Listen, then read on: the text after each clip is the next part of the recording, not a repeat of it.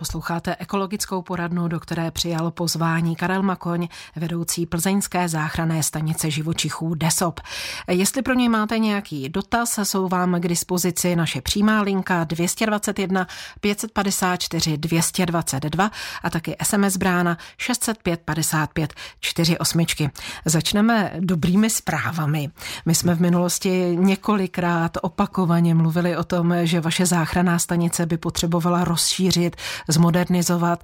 Teď konečně se, jak se říká, ledy pohnuly a ta celková rekonstrukce se přiblížila. První překážku jste prostě překonali. No tak já nevím, jestli jsme úplně překonali, ale město a zastupitelé města Plzně jednoznačně dali impuls a povel k tomu, aby se začala projednávat třetí změna územního plánu, na které jsme závislí, na které jsme de facto stáli a svým způsobem nám řekli prostě ano, počítáme s vámi, eh, chceme, chceme modernizaci záchranné stanice živočichů, chceme, abyste tady byli, abyste tady fungovali, plnili ten servis i dalších 10, 20, 30 let, protože jsme vlastně oslavili 2. prosince roku 2022 30 let od založení DESOPu a to je pro nás velký impuls, ale zároveň i velká výzva a velký závazek. A teď se pracuje úplně na všech, těch, na všech těch projektech a věcech, které se připravují, tak abychom mohli za rok, když to dobře dopadne, Eh, začít nějakým způsobem stavět a modernizovat. Hmm. Popište nám ty změny, které plánujete. Jak si máme představit budoucí modernizovaný areál? Tak my vlastně jsme se museli vrátit po první, druhé vlně covidu a všech těch problémech ekonomických, tak jsme museli ustoupit od našeho původního záměru, kterým byl postavit úplně novou stanici na Zelené louce de facto uh, nějakých uh, půl kilometru od té stávající. To je samozřejmě, to by byla velká investice. Plánovali jsme to v době všeobecného blahobytu, kdy nám kvetla ekonomika, společenská nálada byla výborná. Dneska ta situace je jiná, takže my jsme na to museli velmi pružně a rychle zareagovat a museli jsme se vrátit zpátky na to původní místo, na ten městský pozemek, který už dneska vlastníme, protože samozřejmě rádi bychom čerpali nějaké evropské peníze a to byla jedna z podmínek k tomu, abychom mohli je čerpat, že ten pozemek musíme vlastnit, takže ten jsme rovněž dostali od města za symbolickou jednu korunu, za což jim samozřejmě velice děkujeme a čeho si velice vážíme. A uh, de facto jsme se museli vrátit zpátky tam a uh, začít řešit modernizaci, ale hlavně i rozšíření, protože, co si budeme povídat, je to 26 let starý zařízení, koloudovaný v tu dobu před 26 lety, kdy největším pacientem byla labuť a dneska už je to samozřejmě i o něčem jiným, včetně těch parametrů, pravidel a těch podmínek, které to musí mít. Takže Nejsme žádný prašivinec, nejsme ani žádný útulek, ani zoologická zahrada, nic takového. Jsme prostě léčebné zařízení, které už dneska by mělo splňovat jiné parametry, jiné podmínky, jiné předpoklady a výhodou je toho, že vlastně po té 30 leté činnosti víme úplně přesně, co chceme, co by to mělo mít, co by to mělo splňovat, jak to postavit. Máme v zádech i poměrně velkou skupinu lidí, kteří se na tom spolu podílejí, kteří jsou ochotní nám s tím pomoci a de facto to musíme i udělat tak, abychom byli schopni to ekonomicky a finančně utáhnout hmm. do budoucna. A říkal, no, doba není taková, doba není jako moc pěkná. Říkal jste, že právě jste museli vlastně ustoupit od těch původních plánů kvůli penězům. Teď už máte vyčíslenou investici, kterou si rozšíření tedy a modernizace stanice vyžádají? No, uh, úplně jako na analýze to není, protože dneska ráno uděláte rozpočet a večer už je to zase úplně nějak jako jinak. Uh, samozřejmě na to máme člověka, který se s tím zabývá, který to řeší. Eh, já spíš řeším takové ty technické věci, kolik voliér, kam, kde, jak velký, eh, kde bude odsávání na ošetřovně vzduchu, eh, chladáky, mrazáky, skladový prostory, provozní místnost, samozřejmě šatnu, sociálku. My, jak jsem říkal, zůstaneme na té adrese, na které jsme, na té zábleské 75, akorát to trošku rozšíříme vpravo i vlevo oproti tomu stávajícímu areálu, které je, protože samozřejmě ty budovy jsou současné, jsou dřevěné, takže chceme, aby byly zděný.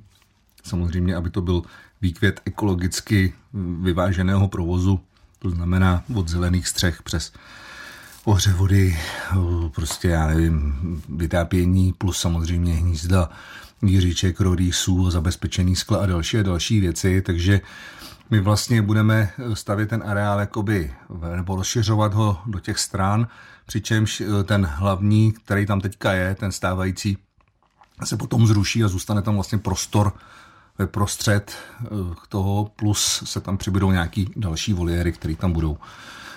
Eh, říkám, je to nezbytně nutný už jenom z toho důvodu, že samozřejmě to osazenstvo a stavili jsme to v roce 93, 4, v 95. jsme kolaudovali a tenkrát jsme byli všichni mladí, hezký, teď už jsme jenom hezký a uh, prostě nic pro nás nebyl problém. Jo. A dneska, když už tam přece jenom ty lidi jsou a pracují tam a tuhle, tak už jako aspoň tu šatnu nebo nějakou tu sociálku lepší už by si jako zasloužili. Jo. Už to není takový a musíme tam kolikrát třeba i jako zůstat vlastně přes noc kvůli těm zvířatům, ale hlavně i ty prostory pro ty zvířata už jako by úplně neodpovídají, protože jsme větší. No. Takže je to taková celková rekonstrukce s tím, že to rozšíříme. Chcem to samozřejmě zase udělat tak, aby to nějakých x let fungovalo, aby se na to nemuselo šahnout, ale hlavně, aby se to ekonomicky dalo utáhnout v rámci provozu. Město je tomu nakloněno. Vím, že máte snad předběžně eh, slíbenou i podporu finanční ze strany města. Tak to je ještě předčasné o tomhle mluvit, protože my samozřejmě musíme, teďka musí proběhnout zhruba půl roku, rok ta zmi, úplně změna toho územního plánu jako s finálním rozhodnutím. Máme přislíbeno, že už by spolu s tím mohly běžet nějaké, dejme tomu, pozemkové, eh, pozemkové eh, ty úpravy, no, pozemkové úpravy, to znamená nějaké jako už úprava toho svahu, že jo, protože máme to ve svahu všechno, zemní práce, že by se mohlo třeba zrealizovat oplocení a pak by se to postupně stavělo s tím, že samozřejmě tam musí být všechno pintlich, tam musí být od stavebního povolení přes vyjádření všech možných eh, orgánů, organizací, veteriny, hygieny, prostě všech, jako není to rodinný dům, je to opravdu specializované zařízení a Jenom pro srovnání, to první tu v tom roce 94, 95, kdy jsme to stavěli, tak jsme to stavěli v nákladu 250 tisíc korun i s projektem. jako to byly celkový náklady, ale stavili jsme to své pomocí jakoby v akci Z. A je to taková jakoby spíš trampská osada, ale 250 tisíc byly celkový náklady, hodně nám s tím pomohly obvody, město, protože tam byl různý materiál z akcí Z a podobně. Dneska tam se budeme samozřejmě pohybovat v milionech, řádově počítáme tak jakože za 15 milionů bychom to mohli teoreticky postavit, protože jsme tam i vázaný tím, že podle těch toho území, které obospodařujeme v rámci Národní sítě záchranných stanic, tak i ty evropské peníze jsou nějakým způsobem limitovány. Ano, přihlásilo se k tomu město, přihlásil se k tomu plzeňský kraj, řeší se to, ale teď se fakt musí vyřešit opravdu projekt, stavební povolení a tyhle ty záležitosti, aby se vědělo přesně co, kde, jak, co a za kolik. A když budeme optimisty, jak dlouho by to celé mělo trvat, než se potom záchranná stanice živočichů v Plzni zaskví jaksi v nové kráse? No, řeknu vám to asi takhle. Z jara nezaseju, na podzim prodám kravku, no a pak se odstěhuju k synovi na Slovensko asi, no, jako to bylo v tom slavném filmu na samotě u lesa. Nicméně ehm, vůbec nejsem schopný to říct, protože Zatímco v těch devadesátkách a, a může si o tom myslet každý, co chce, kdo chce, jak chce, tak prostě to ve své podstatě všechno fungovalo na podání ruky, kamkoliv jsme přišli, jsme měli dveře otevřený. Vůbec nevím a nechápu, proč teď, a nemyslím jako z politického hlediska, to vůbec, jako politicky, jako, to, jako jsou všichni tomu naklonění. Všechny ty hlasování proběhly jednohlasně, čehož si jako velice cením, jako prostě tam nebyl někdo, kdo by nějakým způsobem to chtěl rozporovat nebo s tím nesouhlasil. Ale to ale prostě po té úřednické linii mi to vždycky prostě přijde, jako že se vždycky musí jako vytvořit nějaký problém, a pak jako ten problém se jako musí sáhodlouze řešit, ale na to já úplně absolutně nemám čas, ani náladu, ani potřebu, ani nervy. Jako třeba po 30 letech služby, jako už jako fakt jako opravdu, jako už nechci hrát tady ty hry jako prostě problém a pojďme ho řešit a budeme ho řešit dva měsíce, půl roku a pak ho jako vyřešíme a pak jako se poplácáme po zádech, jak jsme dobrý. Takže uh, přiznávám, že to není úplně jednoduchý. Není to dneska úplně jednoduchý, jako je tam na to navěšeno strašně moc lidí, který si k tomu potřebují říct jakoby svý. A jako říkám, už to na mě i působí jako, jako, takový, jako že třeba fakt opravdu vytvořit problém, který se potom řeší a pak se jakoby vyřeší. Jo. Ale na to opravdu není čas. Já musím řešit provoz, všechny ty lidi, co za náma stojí, ty dobrovolníci, kteří tam chtějí dělat, jako prostě tak ti všichni mají jeden cíl, prostě posunout to někam. A nemají čas ani kapacitu na to si hrát tady ty hry. Takže e, není to úplně tak jednoduchý a neběží to třeba tak hladce, jako to běželo e, v těch 90. letech, kdy jsme začínali. Ano, tam byl velký problém přesvědčit ty zastupitele v tom, roku, v tom 92 když jsem přišel, bylo mi 19 let, jako je přesvědčit o tom, že tenhle arrogantní fracek, 19 letý, který tady vykřikuje, že by tady něco takového mělo vzniknout, to myslí vážně a že to prostě bude fungovat. Ale dneska se bavíme, mezi tím uběhlo 30 let. A my tady opravdu 30 let ten tým lidí, a není jich málo, to je přes 100 lidí se točí kolem té stanice, všech možných, ajťáků, veterinářů, dobrovolníků, prostě všech, jo. Tak prostě tady z těch 100 lidí tady 30 let něco předvádí. Službu 24 hodin denně, 7 dní v týdnu, 365 dní v roce. Jo. A jako nebudu tady prostě s, s floutkem řešit, že prostě tady ta věta, to písmenko je prostě jinak. Jako. Pokračuje ekologická poradna rádia vašeho kraje dnes s vedoucím plzeňské záchranné stanice živočichů Karlem Makoněm. Vaše dotazy přijímáme na pevné lince 221 554 222 a jako SMS zprávy na čísle 605 55 48. Už tady zaznělo, že loni jste oslavili 30 let existence vašeho spolku. Co všechno jste za ty tři dekády dokázali?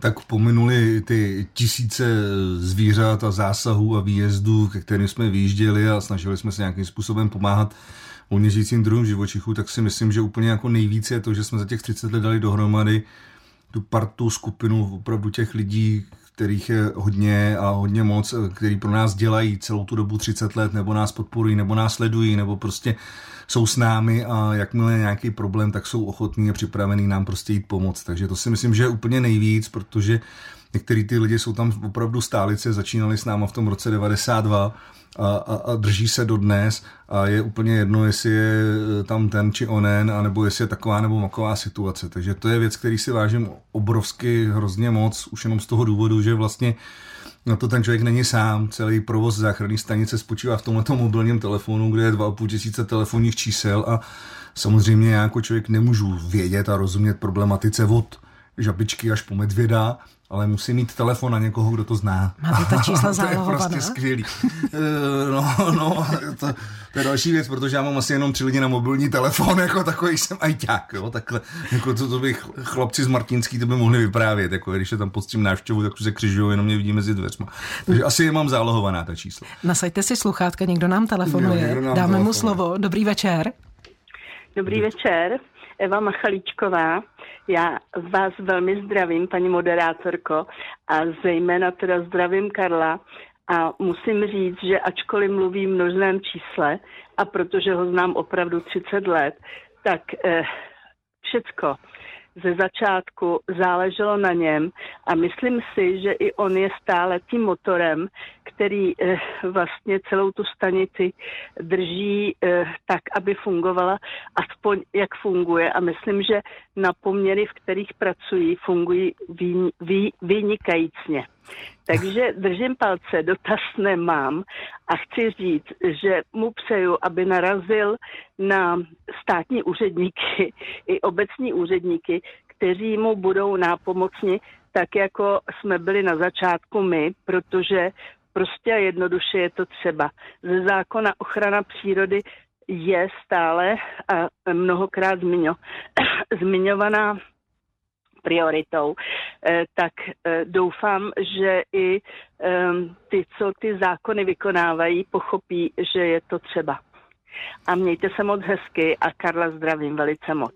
I vy se mějte krásně. Moc děkujeme za zavolání a za tu pochvalu, kterou si pan Makoň určitě zaslouží. A to, to je zrovna obrovsky, tak za prvý zdravím, teda zdravím ano, chaličku, která svého času mě vlastně vysochala, protože to byl ten první člověk, s kterým já jsem přišel do kontaktu, když jsem, jak jsem říkal, ten 19-letý fracek přišel na ten tenkrát ještě okresní úřad Plzeň, kde ona dělala šefovou životního prostředí a měla na to pravděpodobně nos, nebo to věděla už dopředu a prostě to byla to je jeden z těch lidí, který právě nám hodně pomohli v těch začátcích, konkrétně i mě pomohli v tom, že vlastně eh, mě nasměrovali a pomohli mi se v tom zorientovat. Jo. Takže my jsme vlastně pro Plzeň jsme dělali první rekonstrukce čapích hnízd, uh, oni byli první, kdo řekli prostě ano, Eh, my to podpoříme, zajít se podívat do spáleného pořičí, kde tehdy byla už stanice, která fungovala, že jo, eh, můj mír dostal a další a další a další věci. Takže Evo, Děkuju, rád jsem tě slyšel a strašně dlouho jsme se neviděli, neslyšeli, nicméně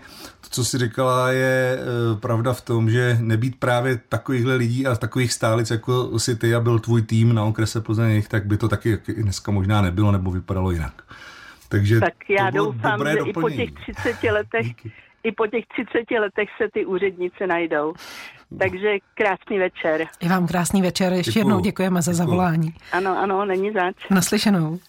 Ještě něco doplníte k těm 30 letům, nebo se posuneme o kousek tak dál? samozřejmě tam byly spoustu jakoby, zajímavých akcí, protože my ještě realizujeme i projekty druhové ochrany, bylo tam spoustu zajímavých projektů ekologické výchovy. Víte, že jsme vydali spoustu materiálů, i filmových materiálů.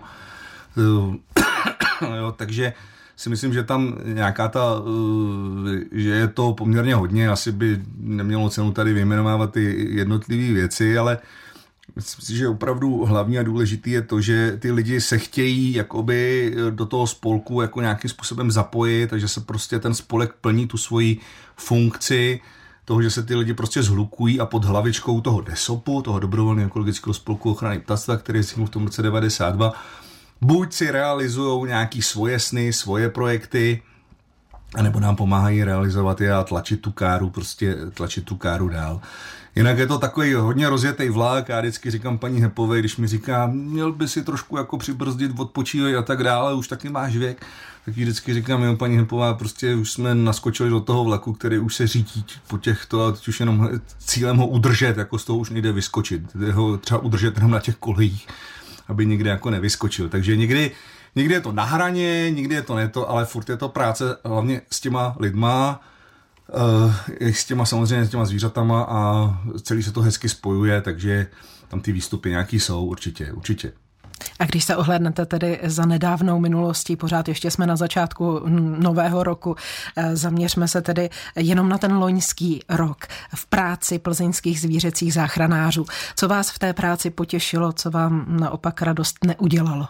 Tak to takový zmatlaný rok bych trošku řekl, jako my jsme ho hned zahájili tím, že vlastně odešel, zemřel kolega eh, Venca Kural, že jo, který byl jeden z nejstarších, ne jako fyzicky nejstarších, ale jakoby nejdéle sloužících lidí, že jo, což byl můj kolega na druhém telefonním čísle, který teďka jako je přepojený na mě. Eh, následně ho následoval Ondra Hez, že jo, což byl zase prostě další kapacita, eh, výborný člověk, kamarád, prostě neuvěřitelný dříč. Eh, do toho ta sezona letošní nebyla úplně příznivá, jo. Jako nevím proč, ale je to každý rok je úplně samozřejmě jiný, ale ta skladba těch pacientů hodně těch zvířat to nedalo, eh, nepřežilo, eh, nezvládlo to, takže i ta procentuální úspěšnost, teď to teda zrovna dávám dohromady, nebyla úplně nejlepší. Že jo. Eh, byli jsme se rozloučit s panem Somrem, že jo, kterým jsme měli taky poměrně úzký, úzký vztah, takže je to, takový, je to takový divný, hodně nás to vzalo. Na druhou stranu musím říct, že prostě jsme fungovali, jeli jsme furt, covid, necovid. Děkuji těm lidem, kteří tu službu zajišťovali. De facto jsme vyjeli furt, i nějaký věci se tam povedly, samozřejmě, mm, já nevím, z těch akcí, co, co bych tak nějak uvedl, ale uh, my tím, že se vlastně chystáme na tu rekonstrukci, tak už jsme nějak jakoby úplně neinvestovali do toho stávajícího areálu s tím, že se to bude přestavovat, bude se řešit novej, takže tam bych viděl asi velký posun a hodně práce odvedení právě na tom projektu, e, přípravy pardon, Získali jsme ten pozemek, což je pro nás klíčový, takže to je super, to, jako, to je paráda, to je skvělý. A z těch zvířecích pacientů eh, měli jsme tam 15 pochopů vlastně s vysílačkama. Eh, pro toho našeho pařádka jsme jeli do Polska, do Krakova, prostě bylo to takových spoustu dílčích věcí, ale eh, já se snažím informovat pomocí těch tiskových zpráv přes ty naše webové stránky a, pardon, a adresy, kam se můžou ty lidi přihlásit a odebírat ty naše informace. Takže teď jsem tam koukal, že jsem vyprodukoval, vyplodil 90 tiskových zpráv za loňský rok, tak něco se povést muselo. Na vlnách rádia vašeho kraje si povídáme se zvířecím záchranářem Karlem Makoněm a máme tady SMS dotaz. Nemohl byste zařídit zákaz zábavní pyrotechniky v Plzni? Já jsem pro zakázat nekompromisně prodej, výrobu, všechno, prostě jsem jednoznačně pro. Ne, eh, takhle. Není to tak úplně jednoduchá věc, spoustu mě se o to snažilo, samozřejmě vznikají vyhlášky, eh, po novém roce jsem byl na jednání Komise životního prostředí na UMO 3, která chce se v tomhle velmi razantně uh, angažovat, uh, projednává se to, zpracovává se to, ale jak říkám, není to úplně tak jednoduché, protože samozřejmě je to věc velice citlivá, bych jako konstatoval, nicméně dokud ty lidi sami dopravdu nedospějí k tomu, že Eh, se to nevyplatí, že sami na sebe sypou rakovinotvorné pro, produkty, že ten kravál samozřejmě vadí nejenom těm zvířatům, ale samozřejmě i lidem, malým dětem, starým lidem a tak dále a tak dále. Dokud ty lidi prostě nepřestanou to dělat sami, tak si, si myslím, že se nehneme z místa.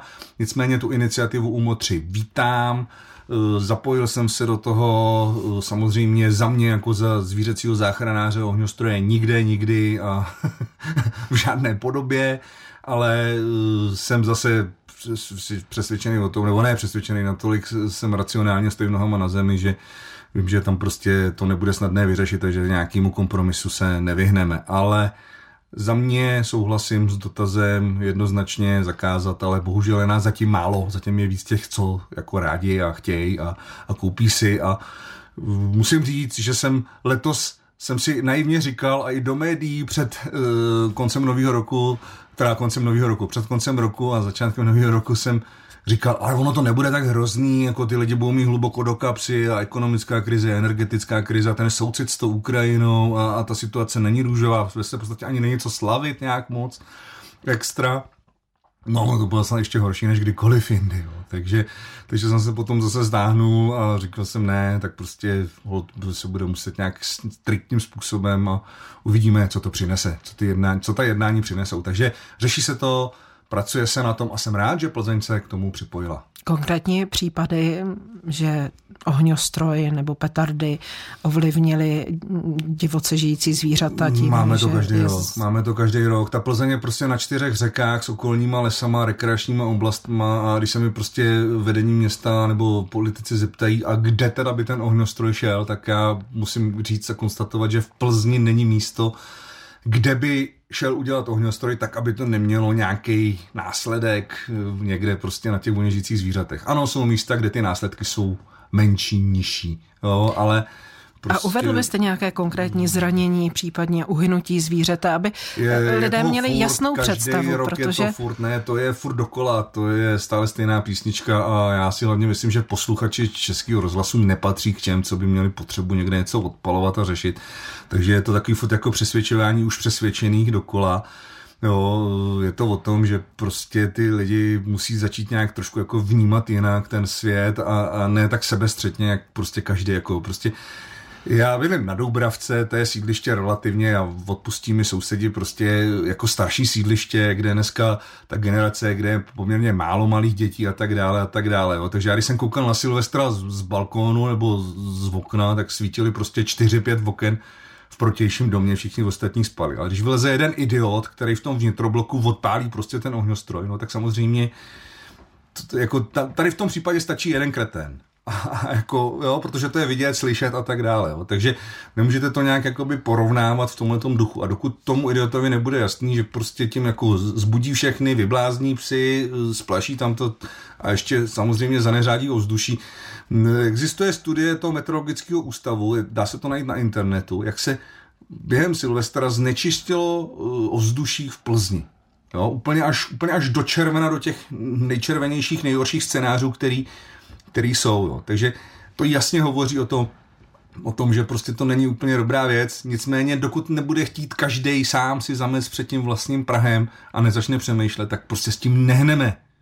Nehneme, i kdybyste toho nafilmovali na mobil, zase dělali bonzáky jako prostě uliční výbory, tak prostě s tím nehneme. Prostě s tím ne, nehneme v tomhle směru, dokud nebudou ty lidi si neřeknou prostě fajn, já pochopím jeden krásný ohňostroj umělecké dílo na náměstí republiky.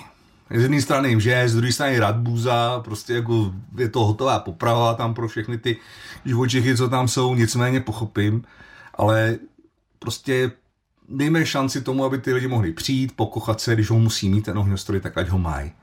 ale měly by se limitovat samozřejmě ty ohňostroje všude jinde kolem, protože ta zvěř absolutně nemá šanci kamkoliv tomu utéct. Dobře. Eh, které případy řešíte teď aktuálně v těchto dnech? No, já jsem od začátku roku, je to samá zvěř. Samá zvěř. My jsme začínali srncem po nárazu do plotu, že jo, který se prostě ztratil v silvestrovském marastu, který byl, že jo, tuhle to. Následně byla koroptev, která narazila do nějakého drátu s největší pravděpodobností, protože si vrazila horní čeli zobáku, to jsem viděl poprvé v životě, to musel být taková rána, takový úraz, si vrazila jako pelikán do spodní čelisti. Normálně má zaraženou tu horní čelist zobáku, zaraženou do toho spodního. Včera byl zajíc sražený autem, samozřejmě na ty už jde jaro, dospělý zajíc na borech, eh, všechno se to muselo utratit, všechny tyhle ty zvířata. Krahujec po nárazu do skla, Uh, jediný, co je super, co mi dělá radost, je ta ještěrka z, z, těch, z toho vánočního stromečku, která byla na Vánoce. Rodina ve Vochově si koupila vánoční stromeček v květníku, přinesli ho domů a za sedm dní dcera vysypala hračky, po sedmi dnech dcera vysypala hračky, bednu s hračkama a jedna ta hračka běhala po, po dětském pokoji. A zjistili, že vlastně s tím květníkem, vlastně vánočním stromečkem si přinesli ještěrku, naší ještěrku obecnou, uh, samičku, že jo, která sedm dní se tam schovávala v tom pokojíčku, protože samozřejmě jak přinesli ten stromek do tepla, tak se propral. Myslím asi, že je jaro. Takže ještěrku máme u paní Hepový, která se o ní vzorně stará. Každý večer mi posílá zprávy, kolik toho snědla ještěrka. Musím říct, že paní Hepová je v tomhle směru skvělá, protože ona není líná si najít prostě ty informace o tom a, a ve v podstatě všechno jde, ať je to jiřička, ať je to ropucha, ať je to ještěrka a s těma ještěrkama neměla zkušenosti, ale přesto všechno jako jí má a připravuje ji na to, že potom z jara samozřejmě ji vypustí. Jo. Takže ještěrka nám dělá radost, včera dostala vitamíny, snědla tři mouční červy, zapila to vodičkou, dala si k tomu dva cvrčky a prostě takovýhle, takovýhle věci a ještě to všechno dostanu na fotkách vždycky jako k tomu. Takže to je super, ta funguje, toho kravice tam máme, ten se z toho nějakým způsobem zpamatovává, snad bude dobrý, bude vypustit, no a v sobotu máme vlastně mezinárodní sčítání vodních ptáků, takže zase pojedeme klasicky Berounku až do Zvíkovce po jednotlivých úsecích a budeme sčítat vodní ptáky, takže, takže furt je co dělat. Dá se říct, že teď ta teplá zima je pro volně žijící živočichy příznivá? Že si, dejme tomu, s nás obstarají potravu a podobně? No, to já úplně nevím, protože ono v posledních letech v té přírodě to není o tom, že by ty zvířata neměly co jako žrát, jako že by potřebovali, aby jsme všichni vyrazili a šli je jako nakrmit. Jo. Ale je to o tom, že nemají v té přírodě klid, že nemají ten přirozený kryt jednak, kam by se mohli schovat a že jim furt jakoby narušujeme a zabíráme to jejich prostředí. A to si myslím, že je úplně jakoby největší problém ochrany přírody, že prostě furt ty lidi jsou všude. No, všude a prostě teďka ještě jak jsou opadaný listy, sklizený pole a tak dále, tak prostě ty zvířata jsou furt nucený být jako někde v nějakém pohybu. A posouvat se a to jakože není úplně dobře, že prostě těch lidí venku je moc a i se to projevuje na těch zvířatech, protože samozřejmě něco jiného je, pardon, když to zvíře žije někde v lese, na Šumavě, kde není tak jako často rušený a něco jiného, když je ve městě. Že? A my bychom si měli zvyknout na to, že prostě ty zvířata ve městě jsou, spoustu těch zvířat ve městě je, protože to je pro ně výhodný a je to prostě i jejich jako biotop. No. Takže těma honostorema počínaje přesunem dopravou skleněnýma plochama konče, takže my se v podstatě furt řešíme jenom dokola tady ty problémy toho, že to zvíře do něčeho narazí, srazí ho auto, zamotá se do nějakého provázku, někam spadne, někam se přesune, nebo někde se ztratí. Teď to s námi ve městě, kromě jiných, eh, jsou i divoká prasata. To je teď v poslední době velké téma pro no, hodně lidí. Eh, hmm. Kdy se jich bát, jak k ním přistupovat? Ne, prosím vás, ne, jako nejsou problémem tady jako divoká prasata, když kolega Melichar teďka bude říkat, ale já nechci, aby v naší krajině byly jenom divoká prasata. Eh, divoký prase je velice inteligentní zvíře. Velice inteligentní zvíře. Nemám za 30 let E, činnosti v Plzni na úseku ochrany přírody hlášeného jediného člověka, který by napadlo divoký prase. Jako skutečně. Ano, psi jo. Psi jo. Když budete mít psa na volno, vběhne někam do křoví v Borském parku nebo něco a tam bude vyštěkávat, čivava bude vyštěkávat e, tlupu divokých prasat, no taky udělají. To je víc než jasný. Udělají i většího. Ale když ji budete mít na vodítku a půjdete s ní, tak si prasata nevšimnou. Takže Ano, prasata jsou v Plzni, protože si je tady chováme, protože tady je všude, bo...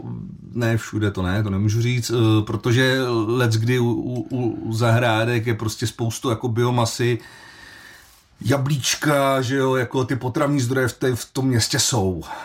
Samozřejmě za tu dobu se tady ty prasata namnožily a mají to tady jako svůj koridor, biotop, prostě koridor. Eh, divoké prase velmi špatně vidí, ale dobře cítí a dobře slyší. Proto když vyplašíte divoké prase, stojí naproti vám, poslouchá, čuchá, stojí k vám čumákem a samozřejmě to budí ten dojem, ten respekt toho, že prostě zautočí. Jenomže ono nezautočí, protože on nás potřebuje identifikovat, potřebuje nasát ten pak, potřebuje slyšet, že jo? Když k vám bude stát zadkem, tak asi neuslyší ani neucítí. No ale to vy nevidíte, že se to otočilo a běželo na druhou stranu, protože už většinou vy už běžíte zase na druhou stranu, jako než od toho. Takže ano, divoká prasata jsou, rozšířila se, ale zase rovnice úplně nemá řešení v tom, že prostě ve městě se regulovat nedají, že oni jsou velmi chytrý, že opravdu mají najetý ty trasy, že se pohybují na velké vzdálenosti. A teďka tím, že se vlastně odbor životního prostředí spolu s, se zprávou veřejného statku a, a s mysliveckými združeníma snaží nějakým způsobem je regulovat, tak ještě jakoby se zjišťuje to, že vlastně jakmile do těch prasat sahnete a uděláte jakoukoliv změnu, tak oni na to velmi rychle zareagují a ve své podstatě změní to své chování. Ale není důvod se jich bát, opravdu to nejsou nejnebezpečnější zvířata. Bral bych se mnohem víc v tramvaji, než prostě divokýho prasete venku. Naladili jste si rádio vašeho kraje ekologickou poradnu, ve které nám radí Karel Makoň, vedoucí záchranné stanice živočichů Dezop v Plzni. A máme tady v souvislosti s ptačí chřipkou, která se v současné době šíří Českem, několik dotazů. My nemusíme chodit daleko, víme hmm. i o tom případě eh, na Tachovsku. Eh, lidé se ptají na volně žijící ptáky, jaký přinášejí ptačí chřipku, jestli u nich jsou úhyny, Jo. Jak se k tomu stavíte vy osobně? Takhle, u volně žijících druhů zvířat ptačí chřipka byla je a bude a podle mě ten problém nastal v momentě, kdy někdo sebral někde nějakého uhnulého ptáka, poslal na vyšetření a zjistil se, že má jakoby ptačí chřipku. To je to problém, který už se tahne několik let, ale je pravda, že se to stupňuje, že se to stupňuje, že tam strašně záleží na tom, eh, jaký ten eh, typ viru nebo ten kmen toho viru tam je a to, co se stalo v Brdu nad Tichou, je bez zesporu peklo. To je úplně šílený peklo s obrovským dopadem na eh, spotřebitele, prostě na produkci vajec, na jako velká drubežána. Když jsem to viděl, protože já jsem samozřejmě se byl podívat okolo z toho důvodu v návaznosti na volně žijící ptáky, protože pro nás tato lokalita je docela jako klíčová. My to tam máme poměrně dost zmonitorovaný, prokroužkovaný, ty populace vodních ptáků, dravců, máme tam určitá hnízda, dlouhodobě to sledujeme, ne tu drubežárnu, ale prostě ty ptáky kolem na tom Tachovsku jakoby celkově. Takže tam máme nějaké informace, máme tam prostě nějaký labutí rodiny, který to přenáší a tak dále, a tak dále. K tomu je. A když jsem to viděl, když jsem to viděl tam ty lidi, tak mi bylo velice líto a musím říct, že tam prostě obrovské množství hasičů, že to budou škody za miliony, je to úplně šílený a že jsem byl příjemně překvapený, jak státní veterinární zpráva to má pod kontrolu, protože my jsme s nima v kontaktu a ve své podstatě jsme tam hledali, všichni jsme tam hledali prostě ty volně žijící zvířata, teď se hledá i ta příčina, jak se to mohlo stát nebo jak to mohlo být. Takže co víme celkově o ptačí chřipce? Samozřejmě, přenáší to hlavně teda vodní ptáci.